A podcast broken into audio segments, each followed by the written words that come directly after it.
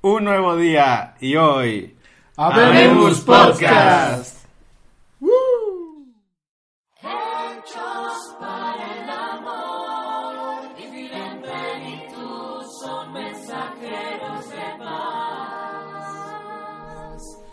Buenos días, buenas tardes, buenas noches, lo que sea que esté pasando a tu alrededor ahorita en este bello mundo.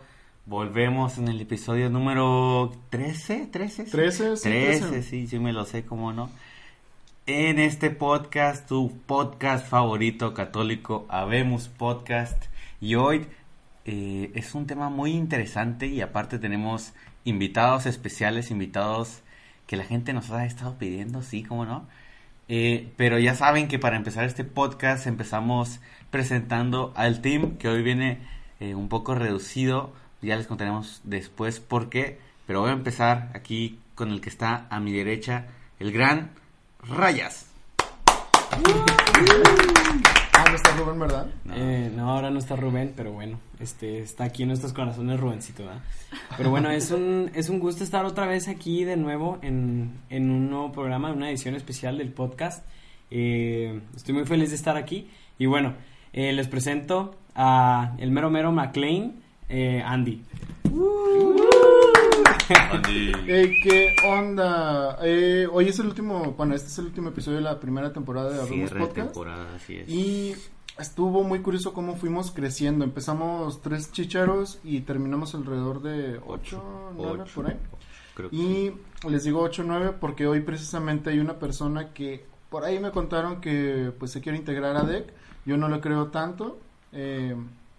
Es sí. que somos muy escépticos en eso, porque toda somos la gente nos dice de que quiere entrar y no entra. Y no entra.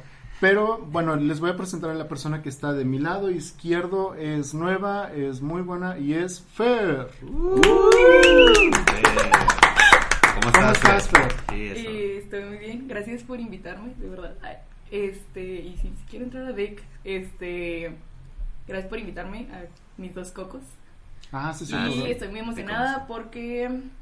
Ajá, pues porque vine y porque tenemos invitados especiales. Sí, ya lo dijiste, Fer, invitados especiales. Voy a empezar presentando aquí a quien estoy viendo aquí enfrente de mí.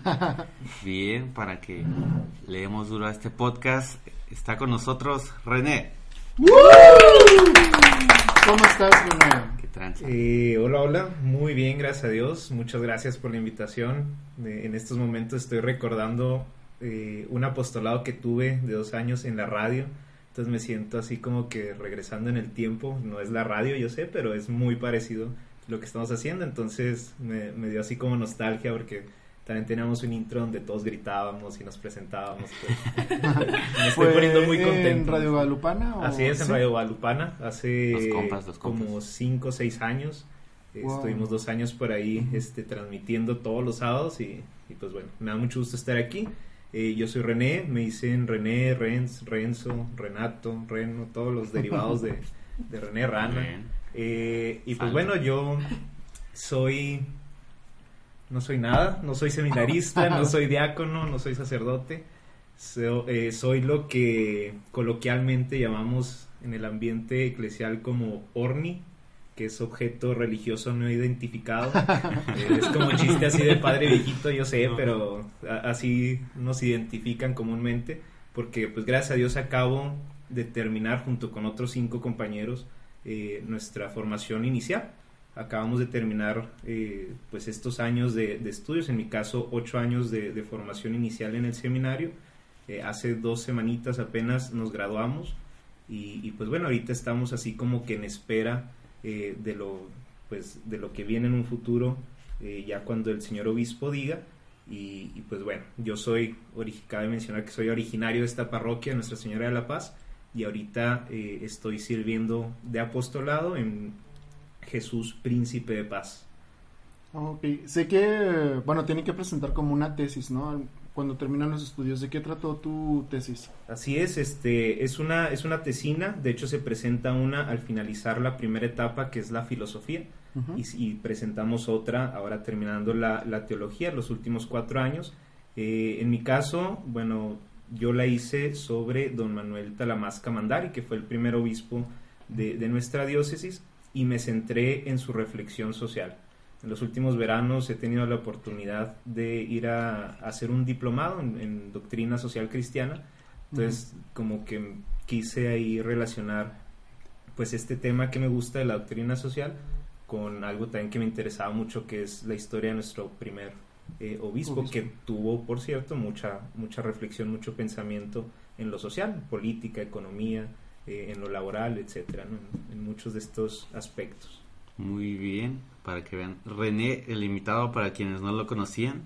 Y bueno, pero no es el único invitado, hoy andamos con todo el power, traemos un invitadazo también, lo estoy viendo, aquí ya lo escuchan, el padre Paquito. ¡Uh! ¿Cómo está, padre? Muy bien, hermanos, gracias por la invitación a este podcast, de verdad muy contento, eh, ya tenían rato que me andaban ahí persiguiendo para... Se hacía el rogar, se hacía el rogar. Pues es que hay que... agregarle valor. Entonces, que cueste, que cueste. Pues sí, de verdad que muy contento de poder llegar a tanta gente que nos va a escuchar a través de esta plataforma y bueno, pues sobre todo aquí compartiendo pues con René, con ustedes que nos hemos visto ahí en el curso de formación espiritual sábados y hemos pues trabajado realmente de cerca, a veces sacándonos ahí de un paro, ¿verdad? Que un bautizo, o que sí. una misa, o que lo que sea, pero bueno, pues muchas Muchas, muchas gracias por, por todo eso. Y bueno, pues aquí estoy contento este, pues para compartir sobre la vida, sobre la vocación y sobre las preguntas que haya, pues aquí le echamos algo ahí de crema a los tacos. Muy bien. Y bueno, el padre ya lo adelantó el tema del día de hoy. Sí, de hecho ya nos anunció un poquito de lo que íbamos a hablar. Y pues, pues vamos a comenzar, ¿no? Con sí. esta parte sobre un llamado específico.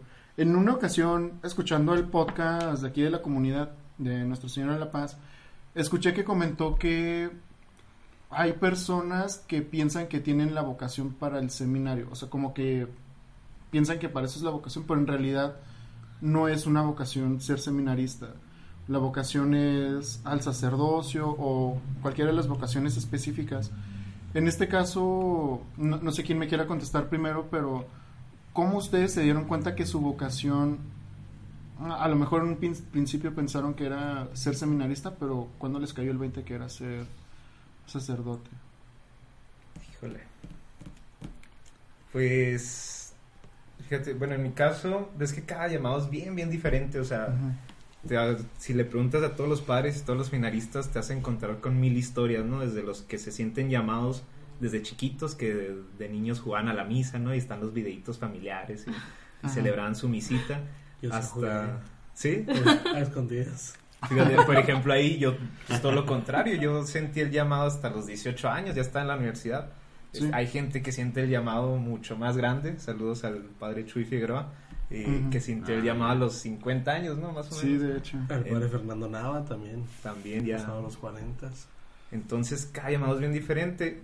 Por, bueno, por ejemplo, en mi caso, te comento, yo sentí eh, pues este llamado que, pues sí, sí fue un llamado, siento yo, al sacerdocio, pero que ya sabía que implicaba el ser seminarista. Uh-huh. ¿Por qué? Porque, curiosamente, eh, yo hice mi, mi catecismo y mi primera comunión en el seminario. Hubo un tiempo sí. que se hacía el catecismo ahí. Entonces ya tenía como este pequeño acercamiento con los seminaristas, ya sabía qué eran, ya sabía que, eh, pues que se preparaban mucho antes de ser sacerdotes, eh, entonces como que yo sabía que era todo el combo, ¿no? O sea que no podía ser sacerdote, no puedo ser sacerdote sin antes pasar por, por esta etapa del, del seminario, y creo yo que, pues, que, que sí re, he respondido o sí he sentido este llamado, Eh, desde la vida del seminario, ¿no? La vida del seminario es algo, pues para mí muy bonito, tiene sus dificultades como todo, pero es algo que he disfrutado mucho también. Entonces, creo que, por lo menos en mi caso, he, he agarrado todo el paquete completo, ¿no? En este caso, dices que estabas en la universidad, um, ¿qué estabas estudiando o para dónde proyectabas tu vida antes de que te cayera el veinte? Las novias, las novias. Tenía una novia, saludos a mi novia que ya no me habló, ya dejó de hablar, me bloqueó. No se crean, este, ya temas candentes, ¿eh? eh bueno, no, yo, yo de siempre, toda mi vida, toda mi vida pensé en casarme. O sea, era como que ya por default, ¿no? Ah, de grande me voy a casar y voy a tener mis hijos. Es, es un proyecto que se me hace muy bonito, o sea, muy loable, ¿no? Eh, y siempre pensé así hasta la universidad. Pensaba en hacer mi carrera. Estaba estudiando ingeniería mecatrónica. Este, ¿alguien de ustedes está haciendo eso? No. Seguido me tocó... Creo que Rubén, ¿no? Rubén. Ah, Rubén. Rubén, Rubén. Rubén. Rubén. Sí, nuestro amigo que... Bueno, después le explicamos por qué le hacemos bullying. Okay. Muy bien, bueno, pero sí estaba estudiando ingeniería mecatrónica, entonces yo pensaba terminar mi carrera, este, y pues yo creo que como la mayoría de los jóvenes hoy en día, pensaba en tener un buen puesto, un buen trabajo y ganar mi dinero, ¿no? Que fuera exitoso económicamente, materialmente y, y pues sostener a mi familia, etcétera, etcétera. Eh, al mismo tiempo que entro a la carrera, entro aquí a confirmaciones, entonces fue como un choque de... O sea, entraste tardecillo. Sí, entré a los diecisiete años, casi cumpliendo los dieciocho. Que pues ahorita se acostumbra un poquito más jóvenes, ¿no? Eh, pero sí, ahí fue como que todo lo que había planeado en mi vida chocó con lo que aquí este, me fueron presentando, eh, pues al presentarme a su vez a, a Dios, ¿no? Entonces uh-huh. fue como que, ah, caray, pues todo el proyecto de vida que traía se movió, o sea, se me movió el tapete completamente y, y ahí fue... Que a lo mejor más adelante lo, lo platicamos a, a detalle, pero ahí fue cuando sentí o empecé a sentir este llamado, ¿no? Que igual tenía también una novia de aquí de la parroquia. Uf, este, uf. Ya, bueno, ya no está, ya no está. Pero, pero voy a escuchar este podcast. Pero espero que no. Y sí, sí, pues le mando un, un saludo, un abrazo. Suerte. Creo que acaba de conseguir novio. Por cierto. Qué bueno. porque, porque, sí, bueno, saludos. Sí. De hecho, bueno, fue, si quieren un chisme ahí para ganar audiencia, eh.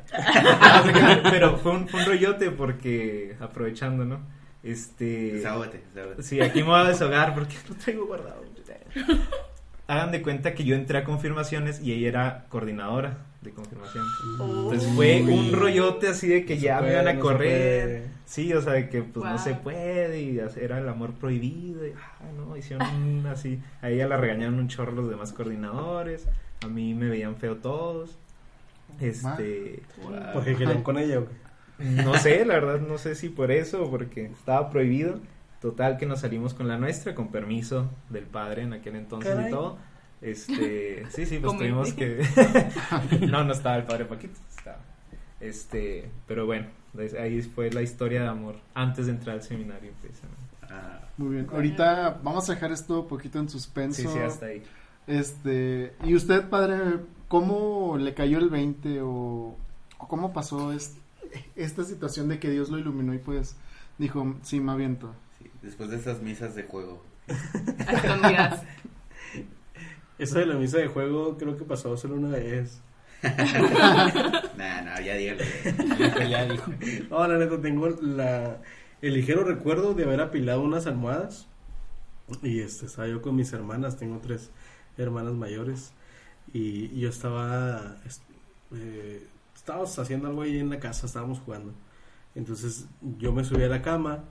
Eh, apilé las almohadas y entonces ahí arriba se, me puse yo una camisa de mi papá, pues que me quedaba grande, uh-huh. y como una especie de casullana, y ahí estaba yo tirando mi rollo, no, no. dando bendiciones. Entonces, pero fue algo así como muy, como muy, muy de juego, en realidad nunca lo vi como, como un signo vocacional, ¿verdad? Este, porque pues no, no, no estaba en mis planes. Eh, yo realmente desde pequeño pensaba casarme a los diecinueve años. Eh, para ¿Por tener, qué a los diecinueve? Para tener un año de mayoría de edad. Ayuda. ¿Ustedes cuántos tienen, muchachos? diecinueve. Ah, diecinueve. Se les está pasando. Híjole. Híjole. No, yo llego veintiuno porque todos yeah. piensan que tengo más. Ya se separó el más acceso. veintiuno, veintiuno. veintinueve. Sí, ¿no? Entonces yo dije, a los diecinueve me caso porque a los dieciocho podía tener ya un trabajo en maquila, ¿no? Y entonces tiene que pasar un año para que te puedan dar tu casa en Infonavit. Y yo dije, bueno, pues no, no quiero que mi novia o mi chica vaya a vivir a casa de mis papás. Sí. Entonces tenía yo un, el lapso de un año después de entrar a trabajar en la maquila. Ajá. Para tener la casa y para casarme. Estaba súper bien planeado. Sí, el nombre visionario. De hecho, sí, la vida estaba planeada así. Este... Y, y bueno, pues el tiempo fue avanzando. Me encontré también con, con una novia que, que quise mucho. Este, ¿Ella sí puede escuchar el podcast? O... Pues me imagino que sí, lo, sí, yo creo que sí, la pueden escuchar. Este, pues ven a mí, se acaba domingo. Eh, no. Nada, qué vergüenza sería que a misa. No sé si me daría vergüenza. Pero bueno, el chiste es que, eh, pues con, el, con esa novia también estaba yo como muy ilusionado y, y se acercaba el tiempo de los diecinueve, teníamos dieciséis en ese entonces. Y luego llegamos a los diecisiete, hicimos algunos meses de, de novios, este, y no, y al final cortamos, ¿no? Precisamente por, por este asunto ya de, del seminario, pues traía yo ya un poco la idea, eh, más en serio, un poco la idea más en serio, porque en realidad tuve la idea, como eso de los doce años, según yo así ya como con mayor conciencia, Eh, pero yo decía, bueno, pues es que pues los padres que tranza, pues no, no se casan, no tienen hijos, pues, pues qué vida llevan, ¿no? Este, realmente no, no me parecía algo atractivo, ¿no? Porque, porque a mí me gusta mucho el asunto de la familia y, y las familias grandes, yo tengo una familia grande, ¿no? Este, uh-huh. Entonces, el, el asunto es ese, o sea, que yo decía, bueno, pues los padres no se casan, no tienen hijos, este, pues nada, no está chida esa vida. Ya abandoné la idea, este, después entré al coro y la idea siguió y eh, fui este, del coro mucho tiempo allá en, en la capilla de Calcuta, capilla de la parroquia este, San Martín Obispo. Yo salí de esa capillita y la idea se fue, no se apagó del todo, pero ahí se estuvo. Eh, conocí a unos seminaristas, entre ellos el padre eh, Oscar González, mm. tu diácono, futuro vicario aquí de la parroquia. Este, spoiler. Luego, no, ya salió en presencia ya. Si salió en presencia ya, todo es posible. No, sí, pero hay gente que oh, se no entera por, por aquí. Yo, por una... yo me enteré, pero me enteré y cuando, ¿qué es hoy? Hoy es martes, el domingo, el domingo me enteré y me quedé así. Pues en la ¿qué? Misa, ¿no? Sí, en la misa fue como que lo ¿qué? Anunció el padre. Ajá, Ajá. Sí, sí, pero me quedé así. Hay gente que no alcanza el presencia porque el domingo viene a misa de siete. Ah, pero, sí. Pues ahí se van a quedar esperando a ver a dónde me voy yo. ¿Qué pasa? Sí, se escuchó muy, muy raro porque fue un... Eh, está jugando. Y lo, sí. No, en serio. Y luego al, al día siguiente muchos mensajes así. Oye, ¿sabes que el padre Paquito se va a ir? Sí, vale, pesadilla. Bueno, entonces conoció al padre Oscar. Conoció al padre Oscar junto con otros este, seminaristas. Y me empezó a llamar ahí la atención la vida del seminario. Realmente este no me llamaba la atención porque yo los veía como pues como muy bonitos, ¿no? Este, o sea, no, no, no, no decían groserías. Muy bien portaditos. Muy bien portados es la palabra uh-huh. correcta. Este, siempre andaban muy formales, iban a su apostolado peinaditos y ahí andaban echándole muchas ganas, ¿no? Uh-huh. Pero yo nunca los veía como con un toque de humanidad. Entonces como que esa esa parte no me llamaba la atención. Algún día escuché por ahí, ya me tocó verlos así como en, en un lado muy humano y dije, órale, entonces sí está chida. Entré al seminario, este, se opuso mi familia, eh, pero finalmente me fui, a pesar de todo. Eh, estuve ahí en el seminario durante ocho años y esta, esta pregunta que fue la que motivaba aquí la reflexión sobre en qué momento cae el veinte de que estás llamado a ser sacerdote y no seminarista, fue porque en una homilía escuchó a un padre Ricardo González que dijo, la sotana va a pasar, o sea, el tiempo de utilizar sotana este, va a pasar, ¿no? En el sentido de que no estábamos en el seminario para siempre. Entonces yo, yo dije, ah, no manches, es cierto, o sea, estoy en el seminario como parte del proceso para ser sacerdote, pero yo no estoy llamado a ser seminarista, sino a ser sacerdote, ¿no? Ya eso fue como por el, el tercer, cuarto año ya de estar ahí en el, en el seminario. Bueno, avanzamos ahí en la formación, este, termino el seminario en el dos mil quince, eh, para finales de, de junio, principios de junio de dos mil quince, y este y ya después me ordenan diácono y después sacerdote y, y ya, después vengo aquí a la parroquia. es una, es una parte bien interesante la vocación, porque pues uno no se imagina lo que implica. O sea, a lo mejor alcanzas a ver algunas cosas, eh, sabes que el, que el padre, la gente siempre se queja de que tiene poco tiempo, este, de que siempre el padre está ocupado, de que tiene muchas cosas que hacer el padre, y tú dices, nah, pues a lo mejor y no es cierto, pero ya conforme te vas enrolando en el trabajo parroquial, eh, te das cuenta que sí, o sea, tienes que ir muy bien organizado y, y tienes que andar este a veces corriendo, porque es mucha, muchas las personas por atender, ¿no? Y, y recuerdo las palabras ahí de Jesús, este, rueguen al dueño de la mies, porque son, son muchas, es mucha la mies, ¿no? Y los obreros son pocos. Entonces, bueno, eh, sí, sí creo que es una vida bien interesante, llena de retos, de dificultades, y, y luego pues ya pararte ante un grupo de gente, este, implica, impone, ¿no? Implica muchas cosas e impone.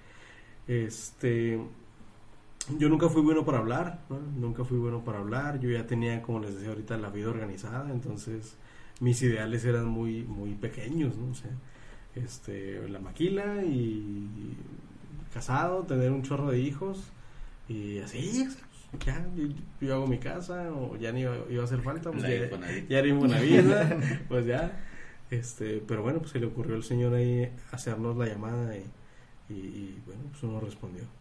Bah, yo quiero volver a este punto de cuando dijo que su familia se opuso, entonces, porque me imagino que a muchas personas le pasa, o a lo mejor hay alguien pues que esté pasando por esa situación, pero usted, ¿cómo le hizo para, pues, no sé, convencerlos, o no sé qué hizo ahí para... o tomar el valor para irse? Ajá, si sí, se puede. Sí, aunque... sí, las dos cosas. Estuvo muy chida porque, este, habíamos visto, habíamos visto por ahí una película de la del crimen del padre Amaro. Este, oh, no. Lo peor que pagué allí en la casa, como que en esos días pasó en la tele y lo, ya la estábamos viendo, este, y luego no me acuerdo qué otra película por ahí estuvimos viendo, ¿no? Y, y se llegaba el tiempo del preseminario y había que pues tomar la decisión si, si regresábamos al, al seminario o no. Yo fui a la jornada de Semana Santa, la jornada vocacional de Semana Santa de dos mil seis, y pues se me hizo muy padre el ambiente. Yo quedo muy formal con, con los de la comuna, los que vivimos ahí en la jornada santa, jornada de Semana Santa, que vivimos juntos, eh, pues a revenir todos al preseminario, ¿no? Entonces yo dije, ¿cómo les voy a quedar mal a aquellos con los que ya había quedado de que iba a ir? Y entonces yo en realidad el preseminario estaba yendo más bien porque había quedado de ir, no tanto por el deseo real de ya entrar al seminario, porque en realidad fui para cumplir con esos compas, pero yo estaba con la convicción de que no iba a entrar al seminario ese año. Sí quería yo entrar, pero ese año no. Bueno, entonces les pedí permiso a mis papás, les dije que pues me dieran chance, nunca les dije que yo era por cumplir acá con unos compas, este, eh, que me dieran una oportunidad de ir al preseminario, este, que no me iba a quedar ese año, eh, y que y que me dieran ahí chance. Finalmente mi mamá se opone, mi papá se opone, tengo tres hermanas, dos de ellas se opusieron, este, la que es un año inmediatamente hacia arriba, eh, mayor que yo, Isabel, eh, no se opuso al principio, aunque después sí, y el argumento era pues que mm, mis hermanas querían sobrinos y mi mamá quería nietos, ¿no? Y pues yo dije, ah, pues, está chido, ¿no? O sea, qué bien, yo también quiero tener muchos hijos, pero... pero como que esta parte del llamado es más grande todavía que, que, una, que una familia, ¿no? Este, entonces, bueno, les dijo a mis papás, mmm, se oponen totalmente, eh, me dicen que no, eh, y cuando me dicen que no, ya de, de forma así en serio, me pregunta mi papá, ¿qué le tienes miedo al trabajo? Y luego yo dije, ¿qué? ¿Qué le van a tener miedo al trabajo, no? Este... no sé si ustedes lo sepan, no lo había comentado en algún momento, pero yo empecé a trabajar así tal cual como, como un este como una persona que se emplea con alguien, eh, a los diez años empecé a trabajar con un tío en el campo. Nos íbamos a las seis de la mañana al campo, regresábamos a las diez, eh, a su casa, y luego tenía un taller ahí de herrería él en su casa y trabajábamos hasta las doce. y yo regresaba a la casa este, de, a las doce, nomás me bañaba, me cambiaba, comía y me iba a la escuela. Regresando de la escuela, a veces todavía iba al taller de mi tío para poder hacer trabajos pendientes, porque al otro día nos volvíamos a ir al campo a trabajar la tierra, a sembrar, deshiervar, este, a hacer los surcos, porque, o sea, había muy, mucho jale, mucho, mucho, mucho jale. Entonces dije, no, pues no, miedo al trabajo tampoco. Eh, tiempito atrás había yo estado trabajando en una bloquera, anduve con unos albañiles, este, con mi papá también en la casa la, la, la, la hemos hecho hasta ahora, en gran parte este, él y yo, junto con mi mamá y mi hermano. Este, le dije, no, pues miedo al trabajo no. Dice, ¿o no te gustan las mujeres? Y dije, bueno, ciertamente ahí en el seminario va a haber muchos hombres, ¿verdad? Pero no voy porque hay hombres, ¿verdad? Dije, definitivamente no. Y le digo, no, Leo, pues tú has conocido mis novias. Nomás había llevado para ese entonces dos a la casa, pero pero muchas otras que estaban en el anonimato. Este, en el olvido no. Pero así en el anonimato. Entonces, eh, le dije, no, no, pues tampoco. Eh, tampoco. Y, ah, pues entonces mi papá no entendía. Así que, entonces, pues, ¿qué? ¿qué? O sea, ¿a qué le sacas o a qué le temes que te quieres ir de padrecito y no enfrentar la vida? Y yo dije, no, pues es que no le saco nada. Ya, me dijo, no, pues vete por allá. Entonces ya yo recuerdo esa vez, eh, me fui a la cama de mis papás y me puse a rezar. Entre rezando y llorando estaba yo, ¿no? Este, y me acuerdo que me quedé dormido, una cosa extraña en mí. Me quedé dormido rezando. Y mis papás se quedaron discutiendo el, el asunto, o sea, este, pues lo dejamos ir, no lo dejamos ir, este, ¿qué onda? Y entonces ya estaba yo ahí dormidote y me habla mi papá. Bueno, y me dice, Pancho, Pancho, mi mamá me dice Pancho. Oye, pues ya platicamos tu mamá y yo. Y este, y nosotros por nuestra parte no te damos permiso para ir al seminario. Entonces, pues no, no estamos de acuerdo y no te damos permiso. Y me acuerdo que me senté así en un escaloncito que teníamos ahí, donde estábamos platicando, y empecé mi discurso. Me he preocupado por estar en la vida, pero desde la posición correcta. Es lo único que recuerdo del discurso, ¿no? Y les empecé a hablar ahí de los este, llamados, eh, de, de los relatos de vocación que tenemos en la Biblia, eh, de personajes importantes, eh, que siempre se han esforzado por hacer el bien, eh, que siempre habían eh, buscado hacer lo correcto, y, y yo me encontraba en ese punto, eh, a esa edad, como queriendo hacer lo correcto. Entonces, eh, pues yo sabía que ellos no estaban de acuerdo, pero yo tampoco estaba de acuerdo con ellos, que no estaban de acuerdo. Y entonces me dice eh, mi papá, a ver, ven para acá, ¿no? Y estaban los dos sentados en un sofá, me puse yo al frente de ellos, y me dice mi papá, pues yo no estoy de acuerdo, y no te doy permiso, pero si tú te quieres ir, olvídate de todo, ¿no? O sea, básicamente te desheredo, ¿no? Igual todavía no había alguna herencia ahí que perseguir, pero, pero la frase era lo que, lo que mataba, no te desheredo. Este, olvídate de que tienes casa, de que tienes familia, este, olvídate, o sea, ya, ya no vengas aquí a la casa, si te vas. Y entonces yo volteo a ver a mi mamá, así como buscando consuelo, y mi mamá también estaba así bien enojada, ¿no? Y me dice, no, pues no, yo, yo no, para que, para que yo te apoye, tendrían que pasar como unos tres años, ¿no? Este, porque eh, a mí se me hace que te estás yendo al seminario por despecho. La última que yo, la última novia que yo tuve, Edlin, este, saludos. Qué malo, qué malo. Los trapitos. Y censuran el nombre. La realmente la quise de machina, este, y fue, fue la, la segunda novia que llevé a la casa, y, y, y llegó el momento que tuvimos el pleito ese propio de los novios, de los novios que ya van como más en serio, ¿no? ¿Dónde pasamos la Navidad? ¿En tu casa o en la mía? ¿No? O sea, con tus papás o con los míos. Llegamos incluso a, a estar en ese punto, ¿no? A, a tener ese tipo de pláticas.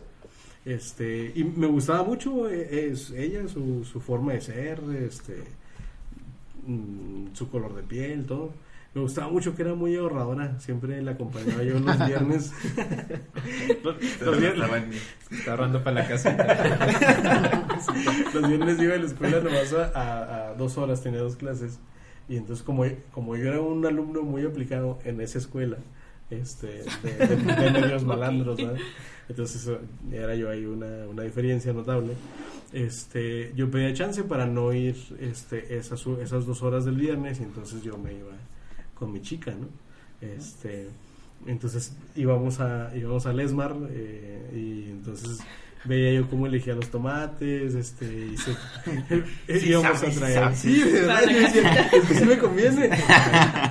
Y luego también, este, teníamos ahí la idea de, de, de muchos hijos, este, y luego también ella andaba ahí, este, coqueteándole a la vida religiosa, los dos estábamos en el coro, o sea, había muchas cosas así en común, ¿no? Pero me dice mi mamá, desde que cortaste con Edlin, yo te he visto muy agüitado. Y entonces tú te estás yendo al seminario por despecho. Así que conmigo no cuentes, pero para nada. Y entonces pues ya sí me quedé como que no manches, mi jefa. Mi jefita me está diciendo que, que no cuento con ella. O sea, ¿quién no puede contar con su jefa, no? Y dije, bueno, pues si ya mi jefa me está diciendo que no cuento con ella, pues entonces ya no cuento con nadie, ¿no? Y entonces guardamos ahí silencio, yo ahí medio llorando. Y dice mi papá, pues decide, decide una vez, o te vas o te quedas. Y entonces yo me quedé así, de frente a mí estaban mi papá y mi mamá, y, y yo estaba con la decisión más importante de mi vida en ese punto de mi edad, ¿no? A los dieciocho años. Y dije, mmm, pues me voy.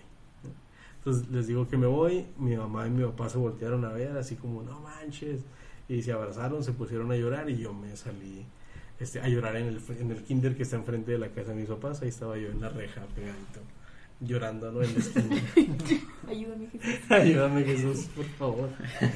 Este, y entonces, eh, eh, la, mayor bronca, la mayor bronca fue con mis papás, ¿no? Esa, esa parte fue así medular, donde estaba yo como desheredado y, y, y sin contar con ellos. Entro al seminario, este, eh, la primera la primera semana en el seminario nos dicen para el siguiente fin de semana que hay oportunidad de salir a las casas, y ahí fue un, mi primer dilema, eh, en, de verdad, porque dije, bueno, ya me vine de la casa, se acabó, o sea, yo ya salí con las condiciones que ellos me pusieron de no volver nunca. Este, ¿qué hago? ¿Vuelvo o no vuelvo? Porque en realidad yo ya no soy de esa familia, ¿no? Era así como mi, mi pensamiento, ¿no? Y nada, pues ya agarré la ruta y fui para allá porque no tenía yo otro lugar a donde ir. Y este, y no, me recibieron, igual este, lloraron y todo eso de alegría, yo también, pero pero este, sí fue un, un momento duro el, mientras como que se, se limaba ese asunto, ¿no? Con mi mamá fue todo un año muy difícil las despedidas, ¿no? Siempre muy difícil las despedidas. Con mi papá pasaron dos años para que pudiéramos tocar el tema de, de, de la entrada al seminario y, y, y los motivos por los cuales entraba, entraba yo al seminario. Entonces, es ahí donde, de, donde radicaba la oposición. Entonces, cuando fue esa vez del primer fin de semana, o sea, ¿sí lo recibieron bien? ¿Bien? ¿O fue como que no, ah, no, ya no volviste? No, no, sí, me recibieron bien. ¿No ya pensaron que regresabas ya para, no, para no, quedarte? No, no, no creo que lo hayan pensado, porque en realidad yo llegué nomás con una maletilla de la ropa sucia. es que, es que vengo a lavar. y, y de hecho, de, de hecho yo no me sentía, pues, o sea, que fuera a mi casa. Y este, yo iba a unas lavadoras de, de las lavasolas que estaban allá a la vuelta de la casa. O sea, me aventé yo creo que como un semestre, este, así, yendo a las lavasolas. Llegaba el domingo, iba a misa, este, ahí en la comunidad. Eh, me iba con ellos a, a, al puesto de las segundas, porque en ese momento teníamos un puesto en las segundas y vendíamos comida. Eh, cuando cerrábamos el puesto, llegamos a la casa. Eh, yo iba a lavar mi ropa, de una vez secaba ahí. Y este, regresaba al seminario ya con la ropa con la ropa seca. Después eh, ya no funcionaban las secadoras, me traía la ropa mojada, Este, un día ya fue imposible porque ya la cerraron y yo me quedé con mi ropa toda sucia. Y sí, yo creo que fue, fue más o menos al año y mi jefa me dijo, déjame la ropa, yo la lavo. Fue la, la primera ocasión que me hizo un paro mi jefita para, para lavar la ropa. Después de eso ya, este, nos le íbamos rolando, yo le traía la maleta de ropa sucia y me llevaba una limpia. Eso, eso hacíamos. Me recibieron bien y estuvo chido, bien adelante. Y ya, lo demás es historia. Eh, falta. Falta mucho. ¿Y tú, René? ¿También te pasó eso? ¿Las novias, tu familia? Pues muy parecido, yo creo que le pasa a la, a la mayoría o a muchos, de que la, en un principio los que menos te apoyan es la familia. De, yo, yo he visto que es porque, a veces, porque desconocen la, la vida misma del seminario, del sacerdocio. Y piensan, yo creo que lo primero que piensan es como que ya no te van a ver, o sea, como que te vas a ir y, y vas a desaparecer de, de la familia, de, de sus vidas, ¿no? En mi caso, eh, bueno, yo pensé en meterme al seminario cuando estaba en el curso de confirmaciones, o sea, era un, pues sí, o sea, no, yo no tenía ningún discurso para decirle a mis papás, ¿no? Porque en realidad no tenía como conocimiento de mucho, pero sentí ese llamado. eh... Yo recuerdo que, que hubo un día que dije, no, pues les, le tengo que decir a mis papás, primero, que me voy a salir de la carrera, que ya empecé, y segundo, que me voy a meter al seminario, ¿no? Entonces recuerdo que llegué un día de la escuela, creo que era como por noviembre, eh, y llego a la casa a la hora de comida, y ya estábamos comiendo mi papá, mi mamá y yo, mi hermana estaba trabajando. Este, y estábamos comiendo normal y pues yo así sudando, ¿no? Así bien nervioso por dentro porque dije, pues aquí les tengo que decir. ¿Qué traes? Eh, no, es el caldo, mamá. es, está muy caliente. Este, y ya pues dije, no, pues ni modo, ya la voy a soltar. Y les dije, oigan, ¿saben qué? Este, pues me quiero cambiar de, de carrera. O sea, primero se las planteé así, ¿no? Como que me quiero cambiar de carrera. Y ahí mi papá me aventó un vaso así, nada, se cree. Un tubazo. No, este, les digo, me quiero cambiar de carrera. Y me dijo mi papá, ah, muy bien. Pues, o sea, la, fue, la respuesta fue todo lo contrario a lo que esperaba, ¿no? Me dijo, ah, muy bien, pues está bien ahorita, que estás apenas empezando, ¿no? Que si fuera ya más avanzado. Oh, no. Y dije, uff, ya, bueno, la pasaste, la pensaste bien, no dijiste, voy a entrar al seminario. Sí, sí. Voy a cambiar de carrera. De carrera, y voy a estudiar fue, fue la primera, ¿no? Así. Y luego me dice, ¿y qué quieres estudiar? Dije, chino, ahora sí ya. No, no, ya no la voy a librar. Y les dije, no, pues. En ese momento te pusiste una carátula de esas de, de karate, ¿no? Para el cachetadón de tu jefe. No, y les dije, pues, quiero entrar al seminario, quiero ser sacerdote. Y así se hizo un silencio, que no sé ni dónde meterme, ¿no? Y en ese momento mi mamá se desmayó. Así. No manches. Ah, se crea. Le estoy metiendo a casa esa mamá. No, se crean, pero lo, así ya en serio, ahí en ese momento mi mamá sí empezó a llorar, así como si le hubiera dado la peor, así como si le dijera, no mamá, me drogo, ¿no? Acá, como si, ¿saben qué? Este, no sé, imagín. Como si fuera la, la peor de noticia del mundo, ¿no? Y, y mi papá se enojó mucho en ese momento, este, reaccionó enojado, ¿no? Y, y me acuerdo que lo que mi papá me dijo fue, sí, ya, ya me lo esperaba.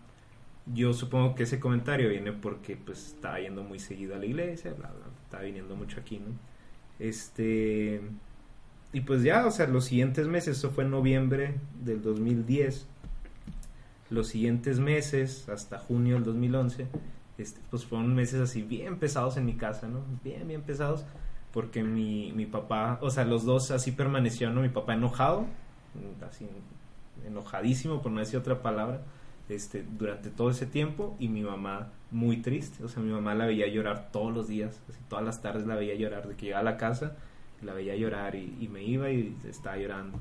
Mi papá, muy parecido a lo del padre, este, me llegó a decir, me acuerdo que una vez quería hablar yo con él, eh, solos, él y yo, en su cuarto, y me acuerdo que me dijo, si tú te vas, si tú cruzas la puerta del seminario, o sea, para entrar, dejas de ser mi hijo, o sea, así me la puso, ¿no?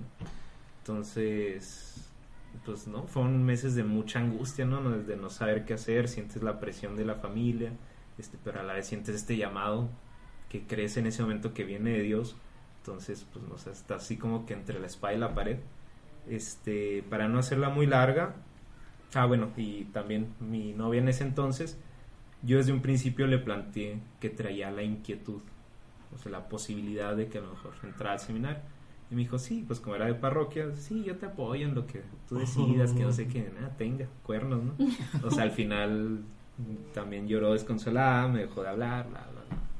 Este, al final de cuentas yo creo que, que Dios actúa, ¿no? Y, y ahorita mi familia, mis papás son los más orgullosos, yo creo, este, los más contentos. Eh, no les platico la, la alegría que sintieron eh, ahora que nos acabamos de graduar, ¿no? Este, pa- sí pasaron años difíciles, al igual que con la familia del padre. Este, mi mamá mucho tiempo la, la veía triste cuando yo iba a la casa, ¿no? Eh, la veía llorar. Mi papá creo que lo aceptó un poquito más rápido. Este, yo creo que desde que entré su actitud cambió completamente, pero sí, o sea, mucho es, mi papá me decía, es que te vas a ir, nos vas a dejar, es que termina tu carrera para que nos ayudes, este, es que quiero nietos, este, mi hermana eh, es soltera y pues yo era como la última esperanza, ¿no?, de darles nietos a la familia. Yo era el último que podía seguir, que son cosas que a lo mejor a nosotros nos, se nos hacen tontas, pero que hay familias que así lo piensan, la cuestión del apellido. O sea, yo era el último a costa eh, uh-huh. que podía seguir la, por así decir, la descendencia, ¿no?, el apellido, porque mi papá nomás tiene hermanas, este, y pues ahí sacano, tenía un hermano, pero falleció sin, sin tener hijos. Entonces yo era el último, no, el último hombre, ¿no?, ahí del árbol genealógico. Y pues ya la regué, ¿no? O sea, ya no va a tener este, tampoco hijos.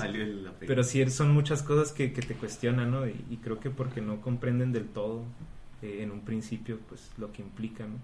Pero sí, yo creo que ahorita ya ellos están muy, muy felices y, y muy contentos. Pero sí, en un principio fue el rechazo, ¿no? No lo aceptaron. ¿Y la novia? Y la novia, pues, tío, igual, o sea, en un principio me decía, ay, sí, como que no creía que me fuera a meter. Uh-huh. este Y ya uh-huh. cuando le dije, ¿sabes qué? Pues sí me voy. Y cortamos. Sorpresa. Sí, sorpresa. Ya me este, y pues sí, también, o sea, con ella de repente me la topaba aquí, pero pues ya me daba la vuelta o, o me evitaba, ¿no? De hecho cambió de religión y nada. Sí. Bueno. No, pero sí, ya la comunicación se, se cortó ahí con ella. Wow. Eh, bueno, uno difícilmente se imagina que uno pueda, como que, Uh, a ver, tantas complicaciones o tribulaciones al momento de tomar esa decisión. A lo mejor uno piensa que eso pasa, es más común de lo que pensamos, pero no sé, pues pensamos un padre es una persona buena, hace un buen en, en ciertas esferas de la sociedad, pero es curioso asimilar esta parte de negación que existe en los núcleos familiares al momento de presentarles esa idea que pues cambia el chip radicalmente en las familias. En, en tu caso, René, con con tu papá, con esta parte también de la familia y pues con ambos, con la relación que llegaron a tener antes de, de esto.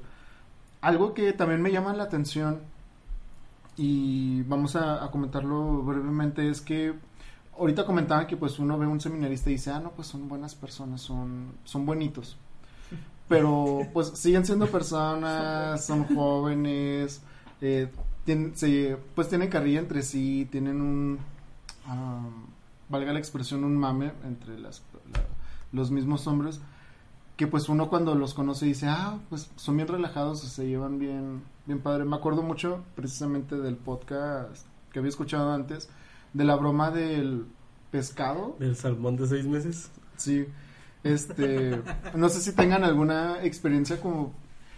Porque existe dentro de la mentalidad colectiva que son personas algo inalcanzables, personas que, ti- que tienen muchos estudios o personas que se dedicaron a, a algo en específico y que después en este caso uh, son sacerdotes o van a ser sacerdotes, pues piensan que están un poco más arriba y los idealizamos mucho, pero realmente son personas uh, que se divierten como nosotros, que son frágiles como nosotros, que pues a final de cuentas son personas. Entonces no sé si tengan como que anécdotas, no sé si tan parecidas como la del pescado, pero sí como para que las personas que nos escuchan pues los aterricemos, porque realmente son personas que escucharon un llamado y que siguieron ese llamado, pero pues que pu- son pues, como cualquier otro mortal que estamos aquí. No sé si tengan alguna. Típico que, que llega la gente al, al seminario, ¿no? Y lo, ay, qué paz se respira aquí, así las, las señoras, ¿no? Pero es que aquí siento una paz, y lo, así por dentro en las comunas nosotros acá agarrándonos a golpes. No, pues yo creo que, que es precisamente así como lo dices, ¿no? Este, somos jóvenes o, o personas, eh, pues, normales, ¿no? O sea, salimos precisamente de comunidades, de familias, eh, como la de ustedes, como la que, la que todo mundo crecemos, ¿no? Eh, y eso nos hace personas igual que, que todos. Eh, yo creo que tenemos sí una responsabilidad muy grande, ¿no? Por, por el, por el llamado eh, que se nos ha dado de trabajar muchas cosas y de, de, de buscar la santidad, pero es un llamado que también es para todos, ¿no? Entonces yo creo que así pues somos como cualquier otro cristiano, ¿no? En, en ese sentido, en que tenemos fragilidades que, que buscamos trabajar, al igual que un matrimonio, al igual que una persona soltera, una religiosa. Eh, entonces sí, de repente hay gente que se sorprende, ¿no? Porque nos nos, de, nos escuchan un chistecillo de repente, o, o que nos lo cotorreamos o así, pero pues es porque somos igual que, que, que los demás, ¿no? También ahí de repente nos, nos castigan cuando hacemos una vagancia, ¿no? Yo me acuerdo mis primeras semanas De, que varias veces me sacaban a correr al campo así ya en las doce de la noche, ¿no? Porque no nos callábamos, porque no nos dormíamos, este, y así tantas anécdotas que creo que todavía no es prudente que las cuente, pero el padre sí puede contar algunas, ¿no? Porque ya soy padre. Sí, porque tú ya lo miraste, entonces yo, yo todavía no. Después me invitan. Claro que sí. Eh, es un buen punto. Ciertamente a mí también me tocó correr Este, a la medianoche ahí en el seminario. Me acuerdo con el padre Lalo Mendoza, este, estábamos en, en la misma comuna, y entonces eh, pues Lalo así con su estilo así como cerecillo, callado, uh-huh. eh, él se acostó y todos estábamos acá diciendo disparates, ¿no? Finalmente pues veníamos de la parroquia todos en la jornada de Semana Santa de dos mil seis. Y nada, ya todos nos todos estamos despiertos, menos el seminarista. Y luego, eh, vamos a hacerle una broma a este vato y así, ¿no? Y entonces, eh, pues ya nos levantamos todos y vamos a la cama donde estaba Lalo, y luego lo empezamos a mover. ¡Eh, Lalo! ¡Lalo, despierta! ¿Te quedaste dormido? Y luego, Lalo despierta. Pues sí, pues sí me quedé dormido, o sea, pues era normal. Entonces, eh, a mí es una cosa que siempre me da, me da mucha risa, y, y a veces lo hago. Eh, Te estás quedando dormido. Ah. Se me hace muy mala onda porque yo, por ejemplo, si, si, yo me estoy, si yo me estoy quedando dormido, este, que me despierten, oh, me da así un coraje y no sé, así mucho. mucho. Es cierto, vea estas marcas de Férez, por la verdad. No, es que, o sea, yo estaba muy cansada. Y como luego... todos. No se puede hacer público, güey.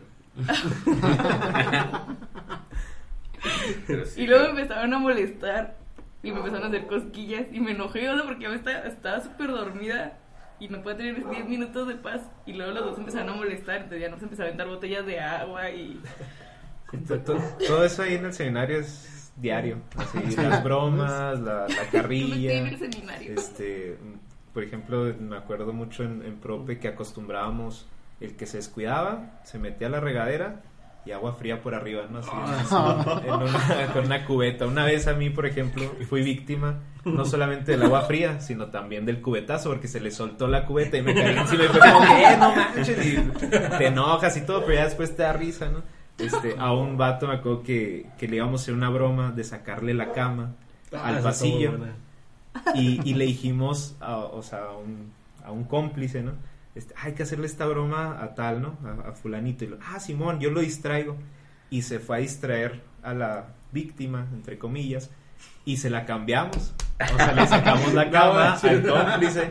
Este, y ya llegó así con, con el que le íbamos a sacar la cama, así riéndose y bien contento. Que no sé, y lo, ay, mira, que no sé qué, y prendió la luz. Y lo, la cara así de, de mi cama. Y pues le, le habíamos sacado la cama a él, ¿no? A otros la pusimos así arriba de la regadera, o sea, muchas cosas, ¿no? A uno lo sacamos dormido, este, así también se quedó en la cama dormido, y tenía el sueño tan pesado que entre varios cargaron la, la cama y ya lo iban sacando por el pasillo en las cunas de prope, este, pues al, al pasillo que hacia afuera, ¿no? Uh-huh. Si no fuera porque en ese momento da un ronquido así tremendo que uno suelta la cama del susto, no, se cae y pues se despierta, ¿no? Ah, caray, pues está en medio del pasillo, ¿no? Y así, ¿no? Muchas, muchas. Así, así como que, oye, soy sonámbulo, ¿eh? Eso de la cama, eso de la cama debe ser clásico porque también en mi grupo Eh, a, a un individuo lo sacamos en, en la cama, en bolsas, al pasillo, en partes, pero, pero este, en tiempo de frío, o sea, el seminario es muy frío, es muy frío, en, en tiempo de frío, este, se hacen unas corrientes de aires ahí muy feas, entonces lo sacamos hasta afuera, ¿no? Como pues estaba así como abrigadito y se empezó a abrigar y abrigar y abrigar mucho hasta que despertó, pero ya estaba fuera. Los sustos también, cuando a alguien se le ocurría meter una máscara esas de Halloween, ¿no? Era diversión toda la semana, ¿no? Y así, muchísimas anécdotas, unas se pueden contar, otras no tanto. Pero... Ahora que lo mencionan eso de lo de cuando te das cuenta como que los seminaristas sí son como pues otro mortal. Recuerdo cuando, cuando estaba en la, en la primaria, este, no sé por qué como que entre las, o sea, mi madre y las amigas, o sea, las madres de mis amigos, se pusieron así de que a llevar comida al, al seminario, o sea, se organizaban y llevaban comida porque, pues decían de que no, pues es que les hace falta comida y hay que hacer algo. Entonces ya en lo que iban a llevar la comida... Todos bien gordotes acá, ¿no? En lo que ya llegaban todos que con los burritos o que con los sándwiches, baguetas y todo ese rollo... Nos poníamos a jugar con los seminaristas, o sea, de que sacaban el balón y empezamos a jugar de que el fútbol o básquet ahí. Entonces, pero yo como que no lo asimilaba tanto, era como que, ah, pues estos vatos que están aquí, chavos normales, chavos normales o sea, nunca lo, lo capté como que, ah, van a ser sacerdotes. O sea, y era más, para mí era como que, ah, llevarle de comer a unos chavos. Entonces sí, varias veces conviví así, pero nunca, nunca sí, lo asimilé. Por ejemplo, en el, en el fútbol también se da mucho, ¿no? O en el básquet, cuando va gente de parroquias o gente de fuera... a hacernos la reta, a los partidos, este, hay unos que hasta se enojan, ¿no? Porque de repente pues se nos sale una palabrilla ahí, este, un carajillo, eh, o un el, empujón, o un empujón, o que la falta y lo, eh, no manchen, pues son seminaristas, o sea, como que nos reclaman, ¿no? Pero pues ese es el, el juego, ¿no? Y el pues calor quítate. Del partido, entonces no no es por justificarnos, pero pues realmente son reacciones humanas, ¿no?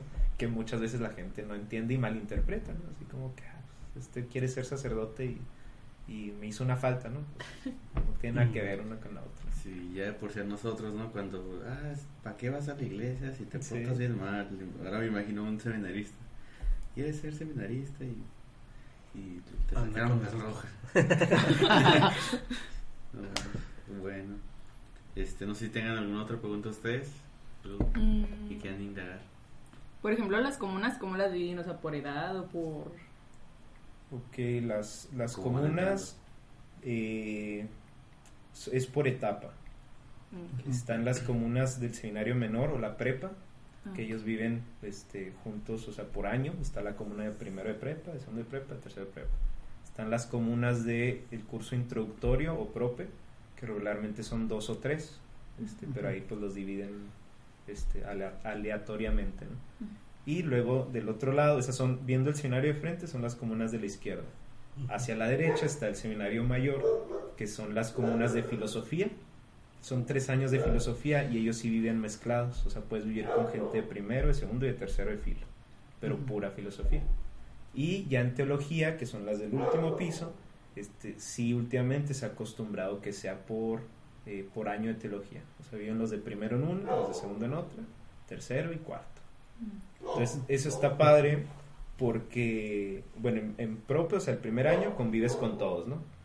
En filosofía convives aparte ya de con tu grupo con otros años, y luego en teología vuelves a tu grupo así como a afianzar la comunidad, pero ya tienes eh, la, la facilidad o la convivencia con los demás grupos, o sea, no está cerrado. Entonces esas experiencias te hacen eh, convivir y hacer comunidad pues con la mayoría de, de los que viven ahí en el seminario, no nomás con tu grupito o con tu grupo académico, sino con, con todos. todos. De hecho está muy padre porque aprendes, logras apreciarlos a todos. Cada uno de los seminaristas eh, pues tenemos nuestro estilo y, y nuestras fragilidades humanas, ¿no?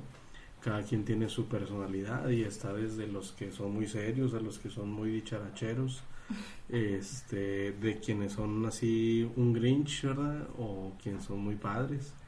Y este, entonces como, como hay un constante eh, eh, plática con ellos en las comunas, en las clases, en el comedor, en el juego, entonces vas vas eh, vas entrando en relación con todos. Y, y una premisa ahí de la antropología que al menos a mí me gusta mucho es: mientras más conozco al otro, más me conozco a mí. Entonces, mientras más estás en relación con los hermanos, más te vas eh, conociendo a ti mismo. Y algo muy padre es que los llegas a querer, pero sobre todo a considerar futuros hermanos. O sea, en el seminario eh, estamos, somos bien distintos y podemos estar peleados eh, y, y hasta haciendo bando, ¿no? Este, los buenos contra los malos y los chidos contra los gachos, este, o cualquier tipo de bandos, pero pero en el seminario, ¿no? Salimos y en realidad somos colegas, ¿no? Somos colegas. Entonces está, está muy padre, está muy padre esa, esa experiencia. Eh, sobre todo porque cuando estás en el cuarto año, pues eres el el, el, el non plus ultra, ¿verdad? Ahí, o sea, te agarran para que organices, para que comandes a los otros seminaristas, para que hagas este, labores ahí de liderazgo, pero o sea, te ganas ese lugar, te ganas ese lugar porque porque ya, ya sembraste ascendencia entre los demás. Usted está muy padre llegar al cuarto año, convivir con todos y tener ahí un un liderazgo bien establecido, ¿no? Muy, muy chido. Y que ciertamente no es nada fácil en un principio, por lo menos a mí me costó mucho en un principio esta cuestión de convivir con gente bien diferente, ¿no? Porque estás acostumbrado a convivir con gente este, que más o menos piensa igual que tú, que más o menos vive las, las mismas situaciones que tú, por la escuela, por la parroquia, por lo que sea, ¿no? En tu barrio. Pero ya estando ahí, o sea, por ejemplo, yo me acuerdo cuando entré hace ocho años, éramos veintisiete, un grupo de veintisiete, o sea que es, es bastante, ¿no? Uno más que nosotros. Usted sea veintisiete, fíjate. Sí. Y, y ¿a poco no es bien difícil sí, sí. ponerse de acuerdo para que van a cenar en la convivencia el viernes, ¿no? ¿Qué película vamos a ver? O sea, veintisiete cabezas para ponerse de acuerdo para eso. No, a situaciones más, más pesadas también. Este... En tu casa que éramos cuatro, ¿cuánto nos tardamos? En una familia de hermanos así de tres, cuatro se batalla en ese sentido. Imagínense veintisiete cabezas. Y que a aquel le huelen los pies, y que a aquel le huele la boca, y que este me cae medio, medio mal, y aquel medio bien. Este, y luego en mi grupo éramos, por ejemplo, eran tres de Casas Grandes, como cuatro de Cuauhtémoc, este, los de aquí de Juárez, pues unos de, de esta parte, otro de Anapra, otro de, de los kilómetros, así, ¿no? De todas partes, de Villa Ahumada había uno. Este, entonces, como que todos bien diferentes, y en un principio sí te cala, ¿no? Es como que, ah, pues, está pesado, ¿no? Aguantar a, a tanto chango.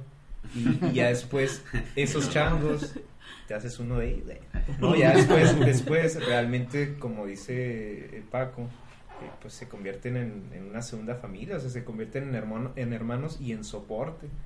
A mí eso que me costaba un chorro ya para el segundo o tercer año fue mi soporte. O sea, en los momentos más difíciles, la comunidad la comunidad es la que te va sacando adelante, el apoyo, la escucha, el compartir con los otros que antes eran tan diferentes y que ahora tienen tanto en común.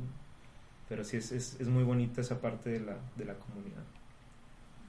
Por ejemplo, para, para la, por ejemplo, supongamos que una persona que ahorita nos esté escuchando le, le, le den las ganas de, de empezar esta vocación, ¿no? Empezar en esto. ¿Cómo, cuál es, bueno, Eh, ¿cuál es el como el transcurso así eh, que una persona iría siguiendo? O sea, bueno, para empezar, por ejemplo, ahorita, suponiendo, ah, yo me quiero meter al, al seminario, ¿cómo le hago? Y cómo es el, pues el proceso, ¿no? Hasta que ya termine siendo sacerdote. Eh, no sé si me, me podrían explicar. Más o menos. Lo, lo conveniente es que se acerque a la parroquia. O sea, si es un servidor, que, que empiece a tener ahí unas charlas con su párroco. Si es alguien que, que no tiene vida parroquial, conviene que se acerque a la parroquia, que se integre a las actividades de la parroquia para hacer un buen discernimiento, ya que a veces lo que se está buscando es vida comunitaria, que va a estar ahí en el seminario, ¿verdad? Pero a veces eh, no es la vida comunitaria que te conviene, sino más bien una vida parroquial, ¿no? Entonces, bueno, Si es alguien que no es servidor, que se acerque a la parroquia, que se integre en un grupo y que platique con su párroco eh, sobre la inquietud vocacional. Este, si es un servidor, bueno, pues ya la lleva de gane, porque eh, pues ya ya le ya se brinca un paso y, y platica nada más con el párroco. ¿Por qué esta precisión de hacer vida comunitaria parroquial? Porque vas al seminario y te preparas para forjar una comunidad parroquial. Y entonces, si vas sin hacer vida parroquial, entonces eh, no sabes a lo que vas, ¿no? Entonces, un primer paso, vida parroquial, hablar con el párroco este, sobre la inquietud vocacional, eh, buscar al, al padre de las vocaciones, padre Luis Maldonado, Vocaciones Juárez, eh, ahí está en Facebook, eh, o, o ahí mismo en el seminario está la oficina de pastoral vocacional. Eh, a partir de ahí se, se entra en un proceso de discernimiento más específico, eh, más intenso, para poder entrar al seminario y, y hacer este, pues la, la formación inicial. Eh, si es una persona que no ha hecho su preparatoria, está solamente en secundaria, entraría al seminario menor. Si es una persona que ya hizo la preparatoria o está haciendo una carrera, entraría al curso introductorio. Entonces, eh, en el, el seminario menor son los tres años de preparatoria. Es una preparatoria tal cual, nomás que tienes puros compañeros, ¿no? No tienes compañeras. Y están los maestros, y son exigentes, y son todas las, las materias, ¿no? Este, normales en un bachillerato que, que forja a los alumnos en las humanidades. Eh, después, en el curso introductorio, es donde llegan los que hicieron preparatoria, los que ya tienen una carrera o, o así. Eh, es un año como de nivelación, un año de comunidad, es un año este, donde conviene conocerse. Eh, es un año, me parece a mí, muy especial, porque de ahí se forjan pues, la, la amistad en los siguientes años. Vendrá después la etapa de filosofía con tres años, donde al finalizar pues tienes que presentar un trabajo. Ahorita comentaba René sobre el trabajo que él hizo, este, la tesina. Es, eh, es, son estudios con rigor académico, este, no hay, no, no, no puedes eh, no hacerlos, ¿verdad? Los papás reclaman a los hijos en tiempo de escuela eh, que su deber es estudiar, ¿no? Y ahí en el seminario eh, no solamente tu deber es estudiar, sino para eso estás. Entonces sí, sí tiene que ser algo muy serio todos los trabajos. Que cabe destacar que este año se graduaron los primeros licenciados en filosofía, una licenciatura ya avalada por la, por la C E P I, por la U A C J. O sea, ya todo el que entra eh, al seminario y termina la filosofía sale como licenciado en filosofía, uh-huh. Que antes no, no se daba el título de, de la licenciatura. Uh-huh. es, esa parte es bien importante y, y se tardó mucho tiempo. Uh-huh. Cuando yo entré al seminario ya se empezaban con, con ese tipo de trámites y, y dije, ah, ahora le voy a hacer licenciado en filosofía. filosofía, rollo, ¿eh? salí hasta apenas a, a este año, cinco años después de haber salido, ¿no? Este, después sigue la etapa teológica, que dicho sea de paso, con los que hacen la licenciatura en filosofía, creo que se las toman como una, una maestría, ¿no? En ciencias religiosas. ¿No? Todavía no, se ah, está buscando, pero okay. Bueno, pero ya, ya se hacen estudios ahí en teología, es una etapa más larga, con cuatro años, finalmente se tiene que presentar una, una tesina teológica, este... y, y un, en, al final de cada etapa tenemos un examen que se llama Universa. Es el examen eh, global, donde hay en filosofía son tres sinodales, con cada uno son este, quince minutos, te pregunta sobre algunas materias de filosofía, te plantea algún problema filosófico, este, o, o del, en realidad es el sinodal y te puede preguntar lo que quiera, ¿verdad? Sobre todo porque como está en un cubículo cerrado, no escuchas las preguntas, ¿no? Entonces está, está muy padre esa parte. En teología son cinco sinodales, son cinco sinodales y, y algo que está muy emocionante, este, es, en, ahorita no sé, pero en, en otros años eran los cinco contra ti. O sea, tú estabas sentado de frente a cinco individuos, así como estamos ahorita, ¿no? Este, y entonces sí, todos van preguntando. Eh, y entonces la pregunta de uno la puede retomar el otro. Entonces como son quince minutos por cada uno, tienes un chorro de tiempo para, para o sea, tienen, tienen mucho tiempo para estar contigo y, y para destrozarte cuantas veces se le, se les plazca. Este, en esta ocasión, no sé, René, ¿cómo te ha tocado el examen Universo Teológica? Eh, bueno, a nosotros ya nos tocó, creo que últimamente ya se ha hecho separado, mm. este, quince minutos igual con cada uno, pero ya cada uno en un, en un cuarto diferente. Este, pero sí, o sea, es la presión, el estrés toda la semana, bueno, todo el mes previo, ¿no? Pero sobre todo esa, esa semana previa, pues te sientes así como que no sabes nada. Este, ¿qué hice en estos cuatro años últimos, no? ¿Dónde están mis apuntes? Eh, no apunté en los apuntes así, puros rayones, no dibujitos acá. Este, y, y, pero sales pues con mucha satisfacción en el sentido de que te das cuenta que has, has aprendido mucho en realidad, ¿no? Y, y más porque, como dice el padre, te preguntan lo que quieran, ¿no? Lo que se les ocurra. Y, y tú ahí también, lo padre es que no es nada más escupir conceptos, ¿no? Sino también ya tienes una capacidad de reflexión que no tenías hace años. O sea, de, de lo que has aprendido ya puedes elaborar este, respuestas eh, pues, pues mucho más completas, ¿no? A solamente escupir un dato, una fecha o algo así. Eh, pero gracias a Dios en esta ocasión nos fue muy bien a los seis del grupo y, y, y pues sí, es, es ese último examen, como dice el padre, este, ya para terminar la, la teología. Nosotros tenemos en la comunidad de una sección que es un video que se llama Católicos en Aprietos. De hecho, el padre ha salido ah, sí. un par de ocasiones. Me hubieran grabado esa semana. Yo estaba en aprietos en... sí. como tres veces.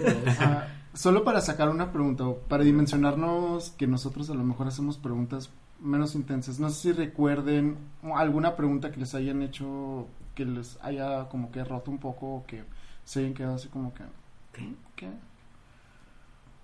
Uh-huh. eh, es una que, que me hizo mi maestro de metafísica en, en filosofía. Es una pregunta que en realidad nunca me había yo imaginado. Está muy sencilla. Él, él pregunta: ¿cómo inicia la filosofía en Platón? ¿No? Entonces, o sea, parece una, senc- una, una pregunta muy sencilla, pero en realidad es un dato que, que no tienes.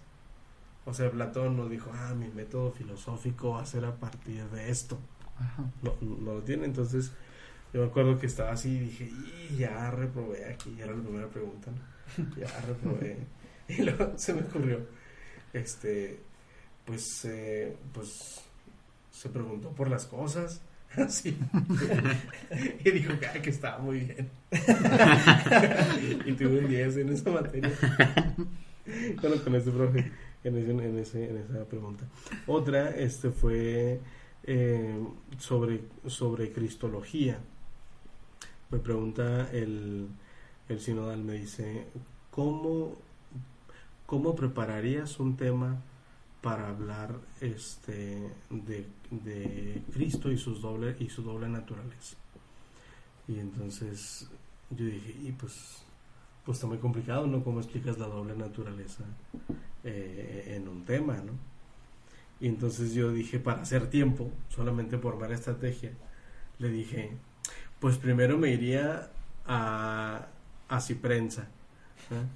Le digo, para, para ver qué, para ver qué es lo que el común de los que hacen una búsqueda en internet, porque van a llegar ahí, este, qué es lo que se encuentran sobre cristología y la doble naturaleza. Pero fue mera estrategia, ¿no? Mientras estaba yo así pensando acá adentro, ah, oh, chin, ¿qué voy a decir? Este, y luego me dijo, ah, oh, está muy buena esa idea. Algo muy práctico, porque, porque sí, no todo el mundo este, sabe hablar de cristología y la doble naturaleza. Bueno, pero el chiste eh, sería ahí, este, la doble, la doble naturaleza de Cristo, este, pues cómo, cómo explicarla a un grupo de jóvenes. Se, se me hizo algo muy padre. Este, ya con esa felicitación que me hizo, yo me di por bien servido y le cambié el tema. Entonces, entonces y aparte que, que me siguió preguntando otras cosas, ¿no? Este, así son, son esas las dos cosas que yo recuerdo. Tú, René, ¿qué pregunta recuerdas así más o menos que te haya puesto en jaque? Borré todo de mi mente. No te creas, pues, eh, yo creo que las que siempre son como muy interesantes son las preguntas de moral. Este, casos así muy concretos que, que te ponen, ¿no? Para aplicar el, la teología que has aprendido en, en cuanto a moral. este, los casos así de que llega un señor eh, a confesarse, ¿no? Y, y te dice que, que tuvo que meterse al narcotráfico porque no conseguía trabajo, este, su familia estaba muriendo de hambre. ¿Qué le dices, no? Que cómo, cómo lo, pues lo ayudas, este, es pecado, no es pecado. Este, y ahí pues tienes que abarcar todo, ¿no? Este, sigue siendo pecado, pero hay un atenuante, ¿no? Que es la condición de vida que, que está llevando, que a lo mejor no tiene las oportunidades, que tiene la urgencia de dar a comer a su familia, este, y ya tienes que dar pues todo un, un discurso ahí, ¿no? También las cuestiones de cristología, ¿no?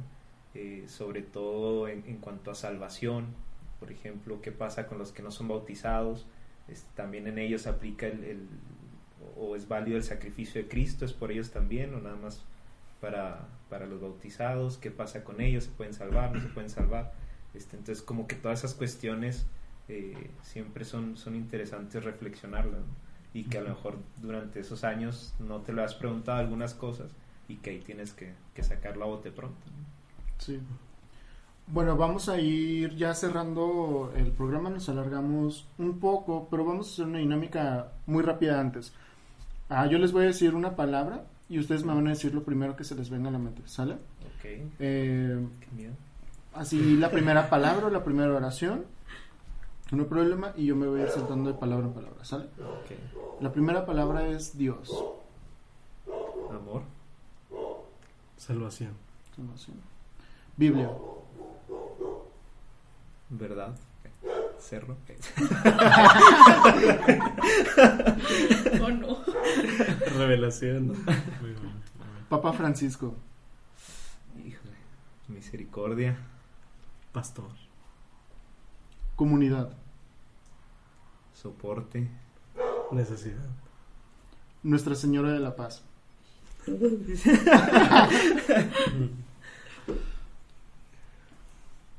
Formación. Galilea. Muy buena. Diaconado.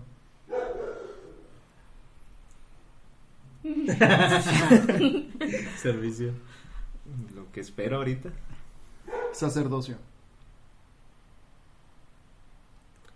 Hasta el tope. Entrega. Redes sociales. Oportunidad. Comunicación. Escándalo. Tristeza. Trabajo. Actualidad.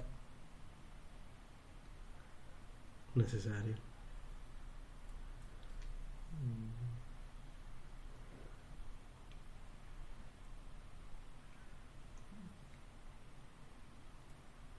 Acelerada. Acelerada. René. Pequeño. Mascareñas. Que sea una calle. Francisco. Servidor. Mm, cielos. Hijo de Dios. Muy bien. Eh, antes de iniciar el programa, eh, pedimos a personas que nos hicieran preguntas. No sé si haya sido porque es martes en la tarde o que todos están de vacaciones, pero tenemos dos preguntas.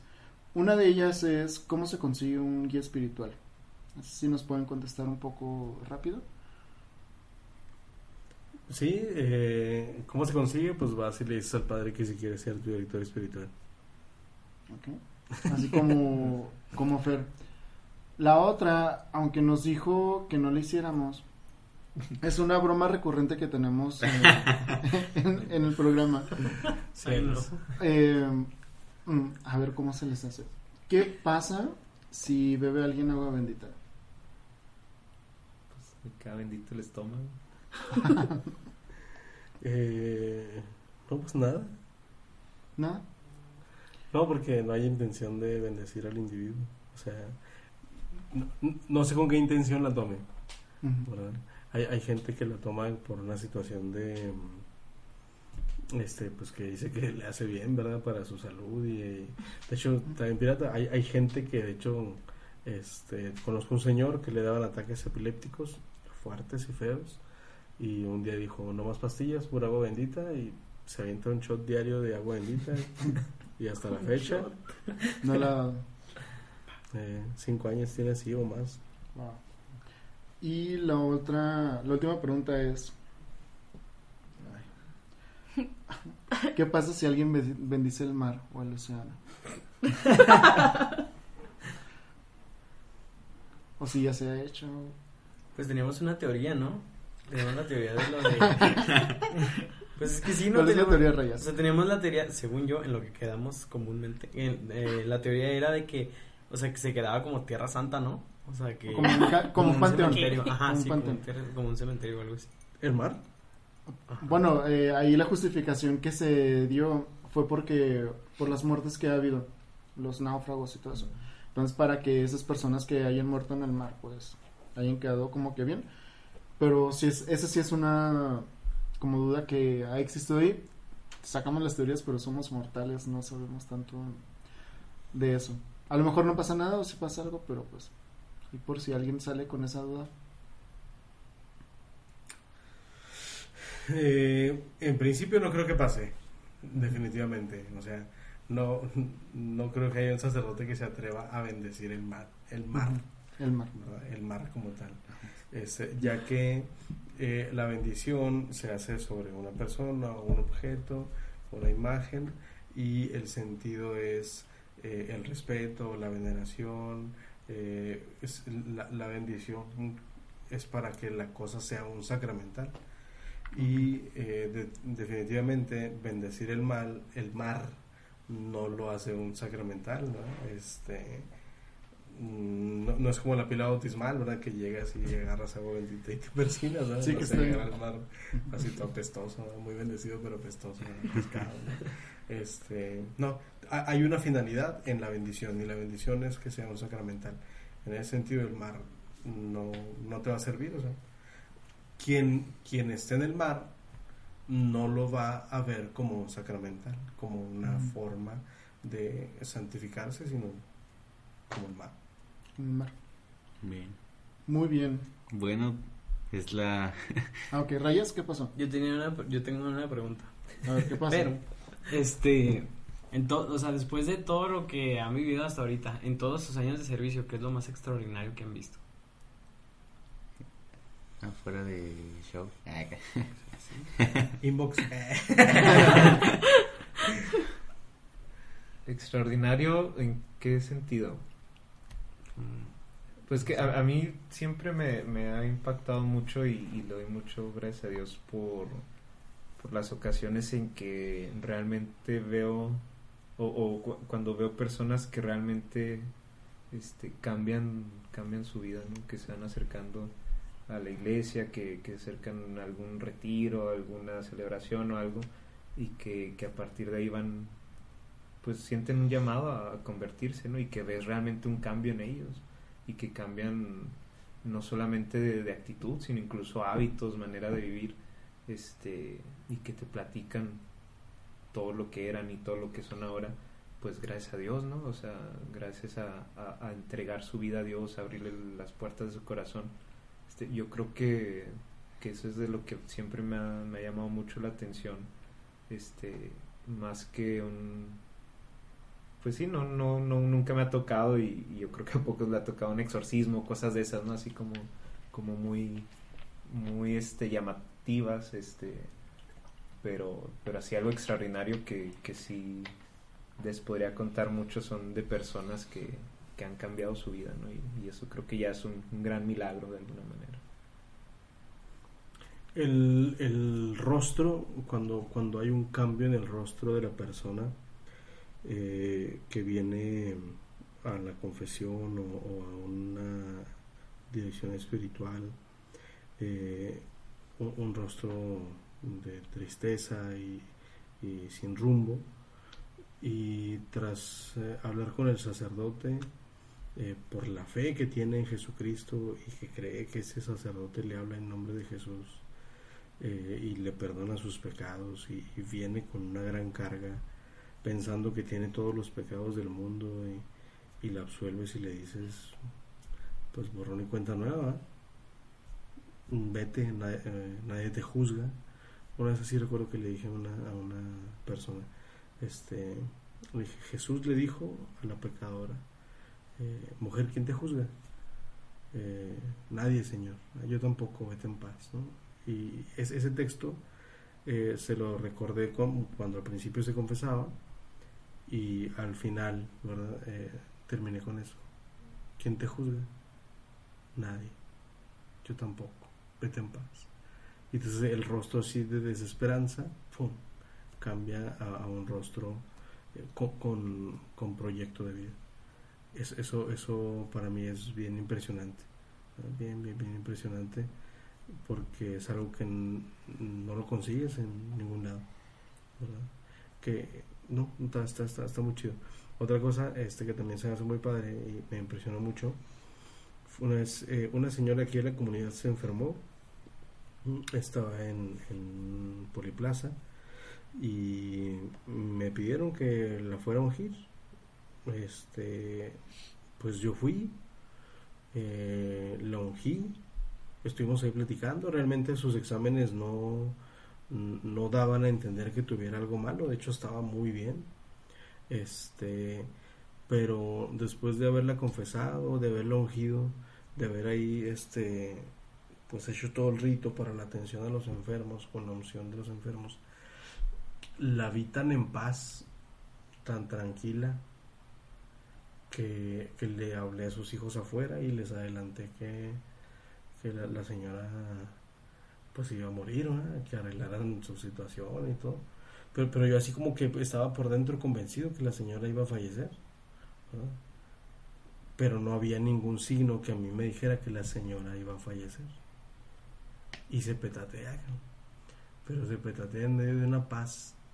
O sea, se, se murió esa noche, uh-huh. se murió esa noche, pero, pero estaba muy bien de salud. De hecho, ya, ya, ya la iban a, a dar de alta, ¿no? Pero después digo, de, de la absolución, de la unción, se quedó tan en santa paz que yo creo que Dios le debe haber concedido la muerte, ¿no? Entonces, yo dije, ah, oh, qué machín, porque no había ya signos que dijeran se va a morir. Pero ya uh-huh. estaba como seguro de que iba a pasar. Entonces, intenso, intenso, intenso. Sí. Bueno, ahora sigamos con esta larga, largo cierre de podcast. Sí, siempre terminamos un chorro. Sí, pero haga cuenta que también al último damos recomendaciones. Entonces le comentaba a René que podía ser un libro, una película, no sé, cualquier cosa que nos pueda ayudar como que en la en nuestra vida espiritual.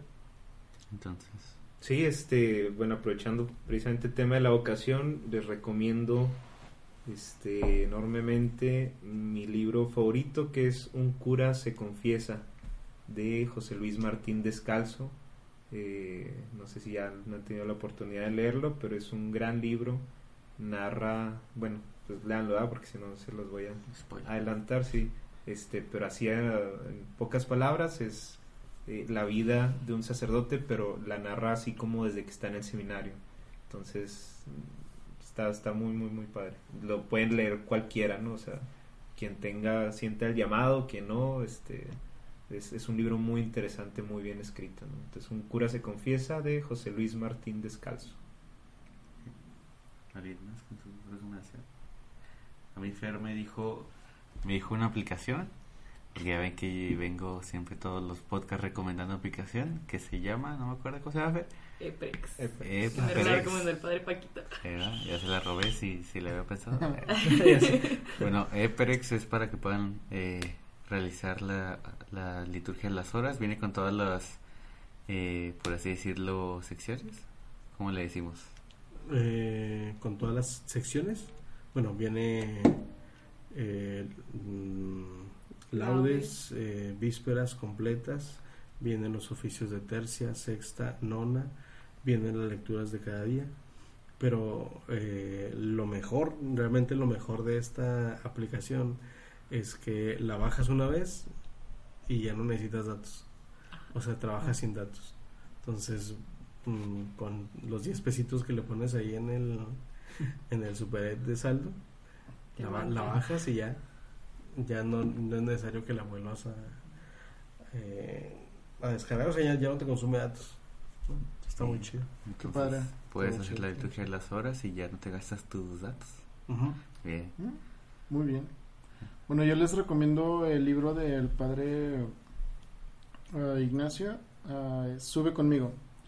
Eh, me gustó mucho este libro porque lo leí hace varios años, bueno, la primera vez, cuando tenía como que ahí problemillas con personas de la comunidad, y en ese libro, a grandes rasgos, uh, todavía no estabas, creo que tú, este, uh, pues sí, cómo ayudar a crecer con demás personas. Me gusta mucho la introducción del libro porque ahí especifica muy bien que va para comunidades uh, católicas, uh, de personas laicas, y pues para cualquier persona que tenga una comunidad.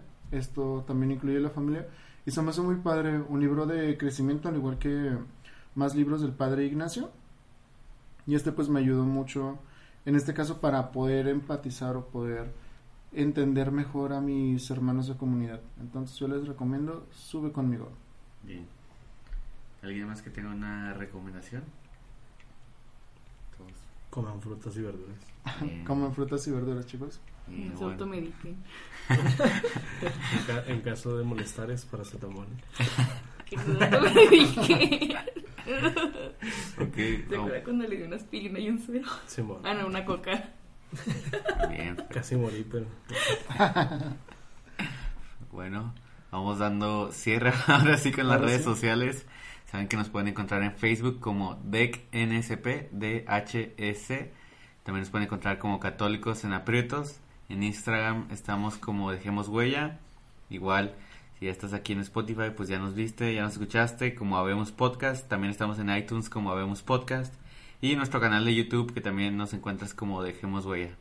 Y también ya tenemos Twitter. ¿Ya, ¿Ya tenemos Twitter? Sí, sí. hoy ah. lo terminé de pulir. Okay. Es Dejemos y... Huella S. Así, arroba Dejemos Huella S.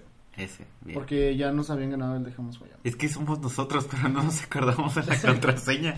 No manches. Bueno, son, son cosas que pasan. Eh, ahora, uh, palabras sencillas, oraciones cortas, uh, que quieran decirle a las personas que nos escuchan, personas que tengan inquietudes, uh, palabras de uh, ánimo para René, que está esperando lo, lo que sigue, este, lo que nos quieran decir. Pues, no, nada más, este, ay, perdón. No, sí, sí. No, nada más agradecerles a ustedes la invitación, agradecerles el tiempo, y a la gente que nos escucha, pues no, yo creo que el, el mensaje, sobre todo, es que, que se pregunten por cuál es su vocación realmente, sea sacerdocio, sea vida, este, consagrada, matrimonio, soltería, eh, pero que realmente se pregunten eh, y le pregunten a Dios qué es lo que quiere de su vida. ¿Por qué es importante? Porque solamente hacían encontrar plenitud eh, en su vida y, y felicidad, ¿no?, en su caminar. No tengan miedo. Bien. Un, unas palabras de motivación aquí al buen René. Eh, lo que llegue va a llegar, y en su tiempo, ¿no?, porque Dios tiene su plan y el obispo tiene su plan, y este no, no conviene desesperarse, sino más bien con paciencia perseverar en esta eh, vocación, porque tú has creído que tienes vocación, pero realmente hasta que el obispo te llame para decirte, René, te voy a ordenar, ahí se confirma que tienes vocación. Entonces, mientras llegue ese momento que estás creyendo que tienes vocación, con paciencia. Qué padre. Eh, nada más ya para cerrar por cuarta vez, pues un, un saludo a Víctor, a Rubén y a Majo y a Jackie, que Cristian, es el roast normal del podcast, pero pues ahora no pudieron venir porque estamos grabando en un día algo atípico. A Cristian también. Ah, Cristian, sí es cierto.